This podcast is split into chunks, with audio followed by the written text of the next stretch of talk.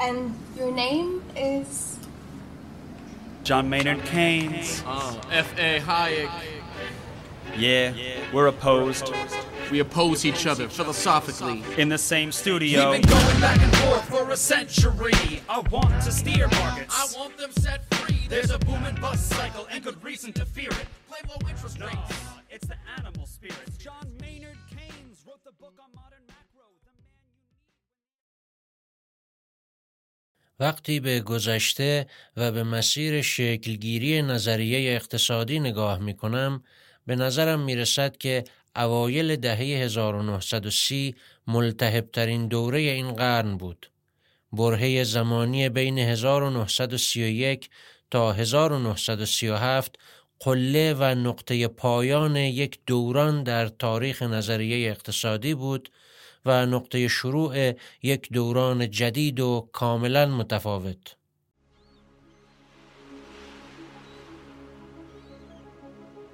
سلام به قسمت هجدهم از پادکست مناظره قرن گوش می‌کنید.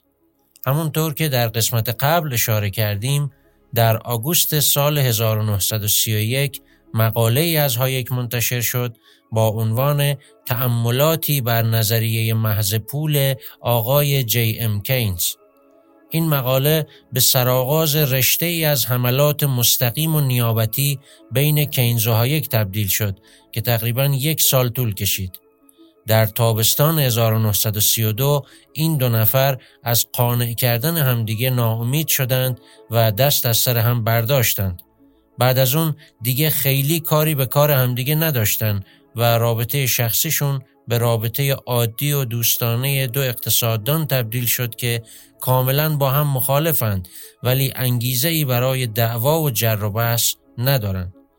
با این اوصاف چیزی که باعث شد این مجادله نچندان طولانی و نچندان خسمانه در یاد و خاطره تاریخ باقی بمونه و مثل آتش زیر خاکستر هر چند وقت یک بار شعله بکشه یکی فراز و فرودهای عجیب و غیرمنتظره حوادث تاریخی بود و دیگری عمق و تأثیرگذاری ایده های کینز و هایک.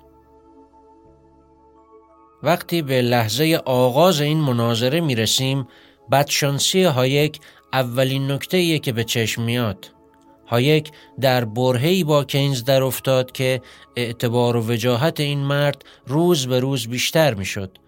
اون هم در نامساعدترین نقطه زمانی یعنی در آگوست 1931 برای اینکه بفهمیم آگوست 1931 برای انتشار یک نقد علمی سنگین چقدر بد موقع بود باید سرک کوتاهی به تاریخ بکشیم و ببینیم انگلستان اون روزها چه حال و هوایی داشت.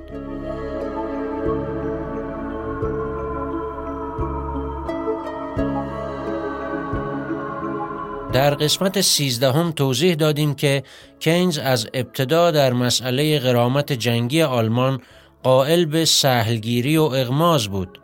اون بارها و بارها تأکید کرد که دریافت غرامت جنگی سنگین از آلمان ها تبدیل به مشکل بزرگی میشه که دودش به چشم خود متفقین خواهد رفت.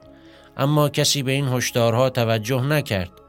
بعد از ماجراهای فراوان بالاخره در سال 1924 در قالب طرحی که سناتور آمریکایی چارلز دوز برای قسطبندی غرامت ارائه کرد امکان گرفتن وامهای بلند مدت از بانکهای آمریکایی برای دولت و بخش خصوصی آلمان فراهم شد و اقتصاد جمهوری وایمار روی ریل رونق افتاد. البته رونقی که کاملا وابسته به دریافت وام از آمریکا بود.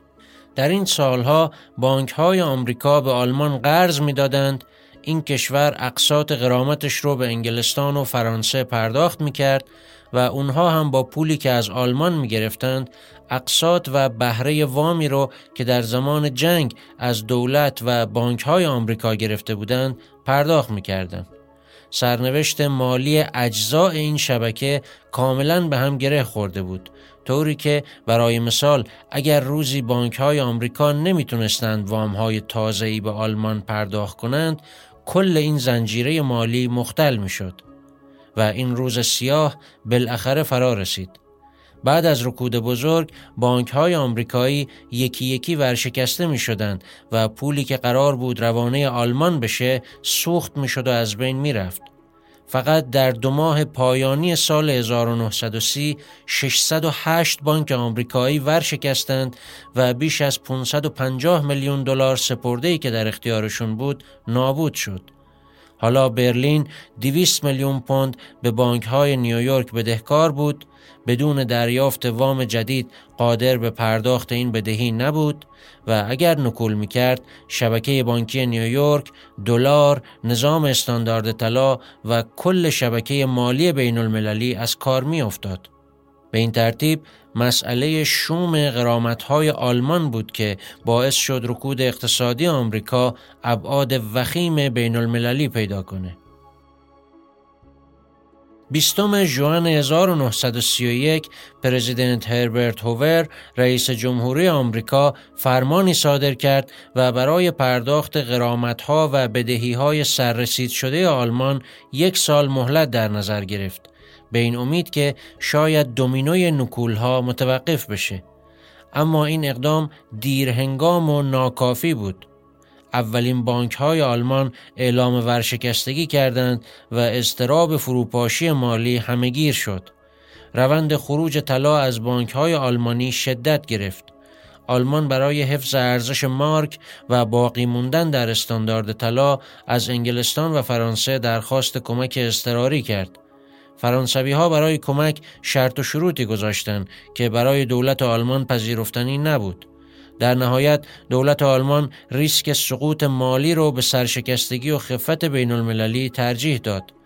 همه فکر می‌کردن آلمان دوباره به همون ابرتورم سال 1923 برمیگرده. رایش بانک نرخ بهره رو تا جایی که می‌تونست بالا برد. خزانداری آلمان ضمن تعلیق پرداخت بهره به بدهی های خارجی مقدمات جلوگیری از خروج سرمایه از کشور را فراهم کرد و این به معنای خروج آلمان از نظام استاندارد طلا بود. چون استاندارد طلا بدون آزادی ورود و خروج پول و سرمایه به کشور دیگه معنی نداره. این تمهیدات دولت آلمان سرمایه گذاران و سفت بازهای بین المللی رو هرچه بیشتر به وحشت انداخت. در ابتدای امر ترس از این بود که نکول آلمان به آمریکا سرایت کنه ولی حالا سرمایه بین المللی داشت به انگلستان هم بیاعتماد می شد. بانک های لندن 400 میلیون پوند تعهدات خارجی داشتند در حالی که 100 میلیون پوند از دارایی هاشون مستقیم یا غیر مستقیم به آلمان مربوط بود و در صورت نکول آلمان از بین می‌رفت و این اتفاقی نبود که بشه جلوش رو گرفت. روز 15 جولای هاینریش برونینگ صدر اعظم جمهوری وایمار رسما اعلام کرد که دولت آلمان قادر به ایفای تعهداتش نیست و بلافاصله بیرون کشیدن پول از بانک های انگلستان هم شروع شد.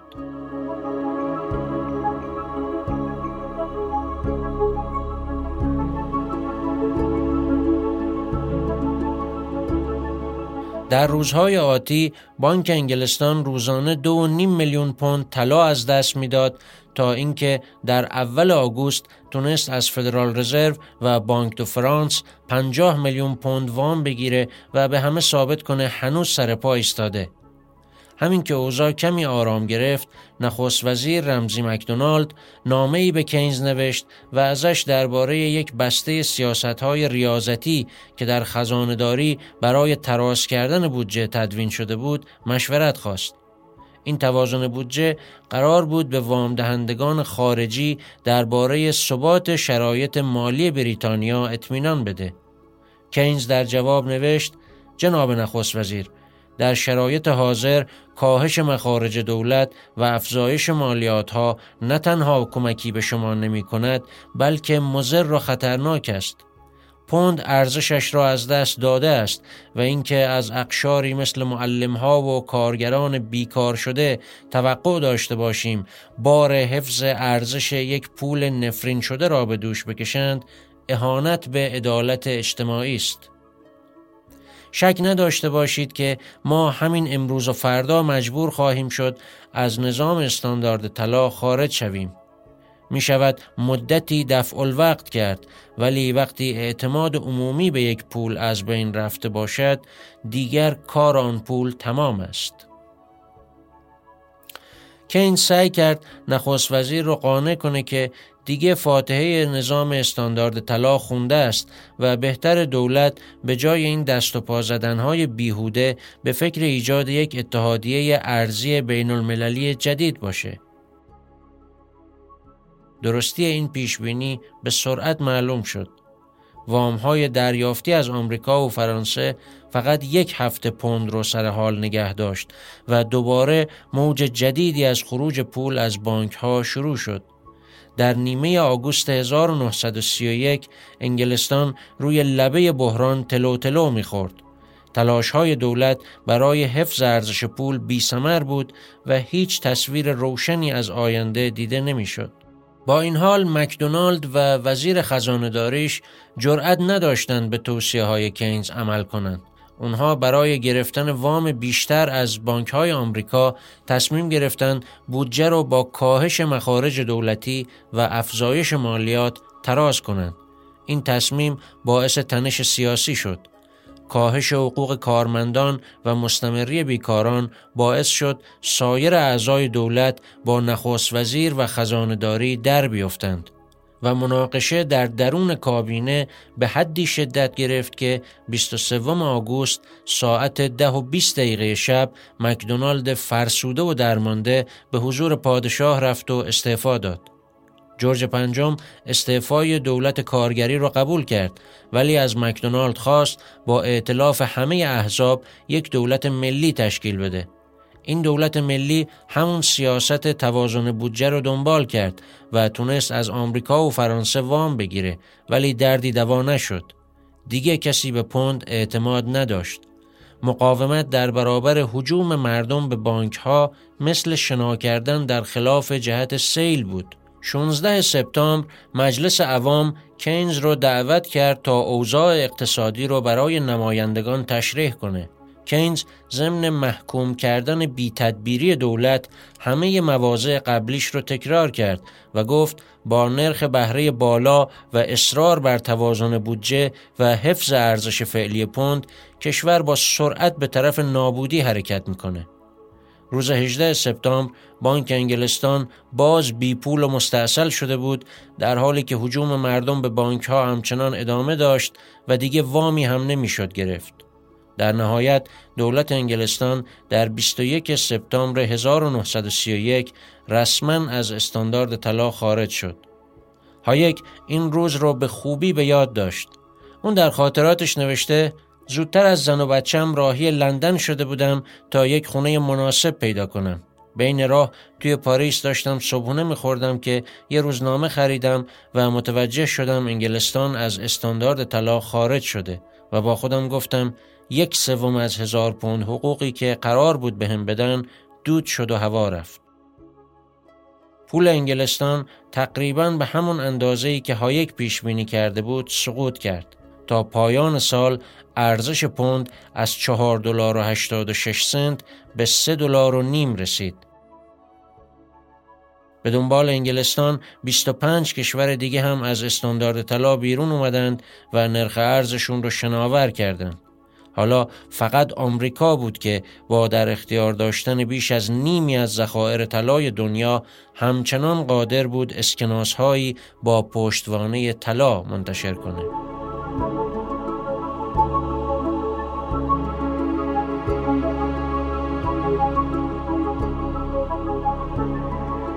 وقایعی که در این چند دقیقه شنیدیم فقط شمه کوتاهی از آشوب مالی و اقتصادی و سیاسی تابستان 1931 بود. در اون ماهای متلاطم رکود بزرگ چنان شدت گرفت که به نکول بزرگ تبدیل شد و با امواج سهمگین وحشت و بیاعتمادی نظام استاندارد طلا رو در هم شکست و فرو ریخت.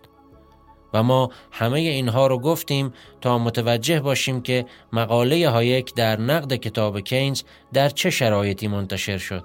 یک مقاله تئوریک دشوار و طولانی حتی در شرایط عادی هم خوانندگان اندکی خواهد داشت چه رسد به اون روزهای اوج آشفتگی و اضطراب و بحران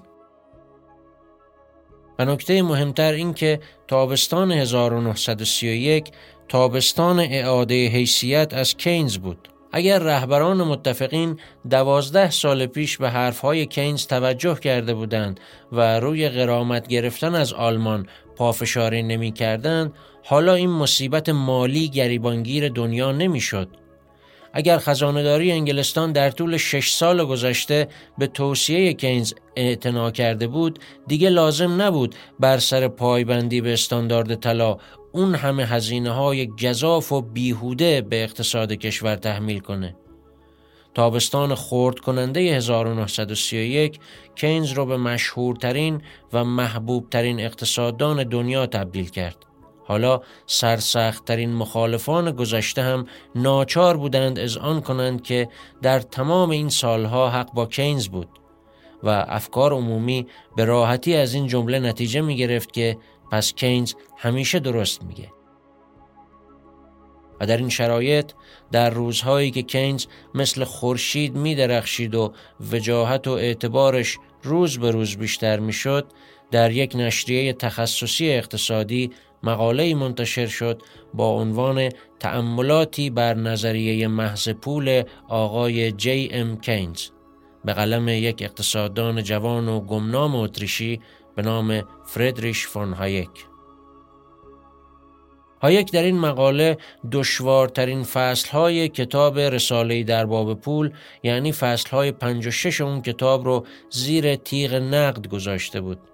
مهمترین حرف هایک در این مقاله این بود که کینز هیچ نظریه ای درباره تشکیل و بهرهبرداری از سرمایه نداره. در نتیجه حتی قادر نیست مفاهیمی مثل سرمایه، سرمایه گذاری و سود رو به روشنی تعریف کنه. کینز در جای جای کتابش تعاریف مختلفی از این مفاهیم ارائه میده طوری که خوانندگان کتاب حتی نمی‌تونن به درستی متوجه بشن منظور نویسنده چیه چه برسه که نقدش کنن اعتراض اساسی دیگه هایک این بود که کینز می‌خواد اقتصاد رو با مفاهیمی مثل مخارج سرمایه گذاری کل تحلیل کنه و این اشتباهه. مسئله اصلی در تحلیل اقتصادی میزان سرمایه گذاری نیست بلکه چگونگی سرمایه گذاری یعنی درست یا غلط بودن سرمایه گذاریه ولی کینز اصلا به این موضوع توجه نمی‌کنه. اگر قرار باشه مثل کینز فقط به مجموعها و کلها توجه کنیم اون وقت بنیادی ترین مکانیزم های تغییر یعنی تصمیمات درست یا غلط افراد از نظر پنهان میشن.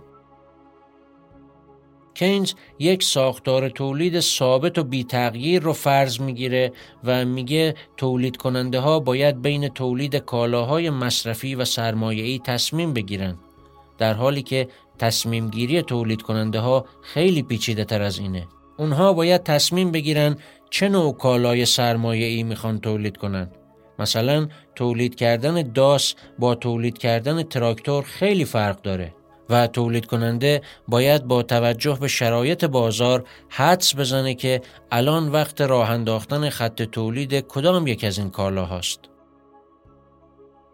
نکته دیگه ای که کینز در نظر نمی‌گیره اینه که افزایش سرمایه گذاری همیشه به معنی افزایش مخارج سرمایه گذاری نیست.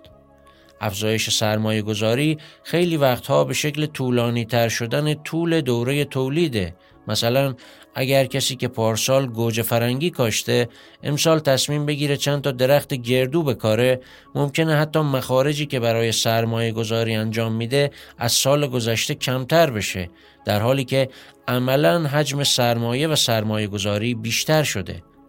اگر به این نکته توجه داشته باشیم خواهیم دید که کاهش مخارج سرمایه گذاری هم لزوما نگران کننده نیست.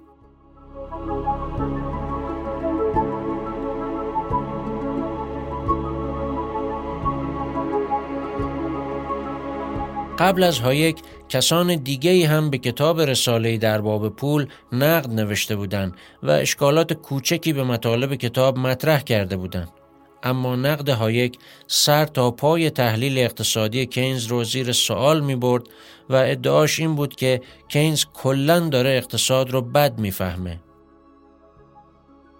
در این مقاله گاهی جملات محترمانه و تحسین آمیز هم دیده می‌شد ولی در کل لحن تند و پرخاشگری داشت. بعدها بعضیا گفتند هایک و رابینز عمدا می‌خواستند مقاله لحن و مضمون گزنده داشته باشه تا جلب توجه کنه و مبارزه طلبی به حساب بیاد. علاوه بر این هایک در پایان مقاله کینز رو به پاسخ دادن به سوالات و انتقاداتش دعوت کرده بود. این تیرهای زهرآگین به هدف نشست و کینز از خوندن مقاله هایک به شدت ناراحت شد. یکی از زندگی نام نویسان کینز به نام دونالد ماگریچ نسخه ای از مجله اکونومیکا رو که این مقاله هایک درش چاپ شده بود توی وسایل بجامونده از کینز پیدا کرده. اون نوشته این مجله یکی از خط خطی ترین مجله که از کینز باقی مونده. کینز در این مقاله 26 صفحه‌ای 34 بار زیر کلمات و جمله ها با مداد خط کشیده یا در حاشیه صفحات نظراتی داده. در پایان هم با یک خط خرچنگ قورباغه و اعصاب خورد نوشته هر نویسنده ای حق داره از خواننده انتظار داشته باشه که کتابش رو با حدی از همراهی و همدلی بخونه. هایک کتاب منو با همدلی نخونده و تا وقتی این کارو نکنه نمی‌تونه منظور منو بفهمه یا درباره درستی و نادرستی نظراتم قضاوت کنه. واضحه که یه انگیزه تو وجودش هست که به سمت اذیت کردن من سوقش میده اما نمی‌فهمم این انگیزه چیه.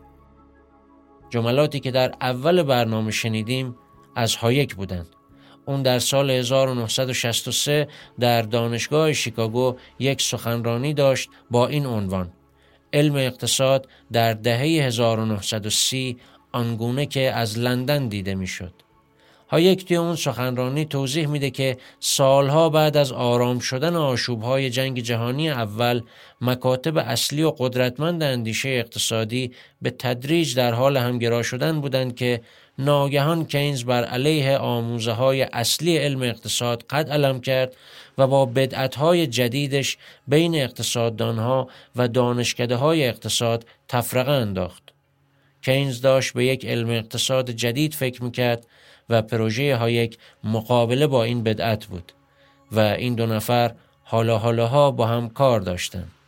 اجازه بدید ادامه این ماجرا رو به قسمت بعد واگذار کنیم.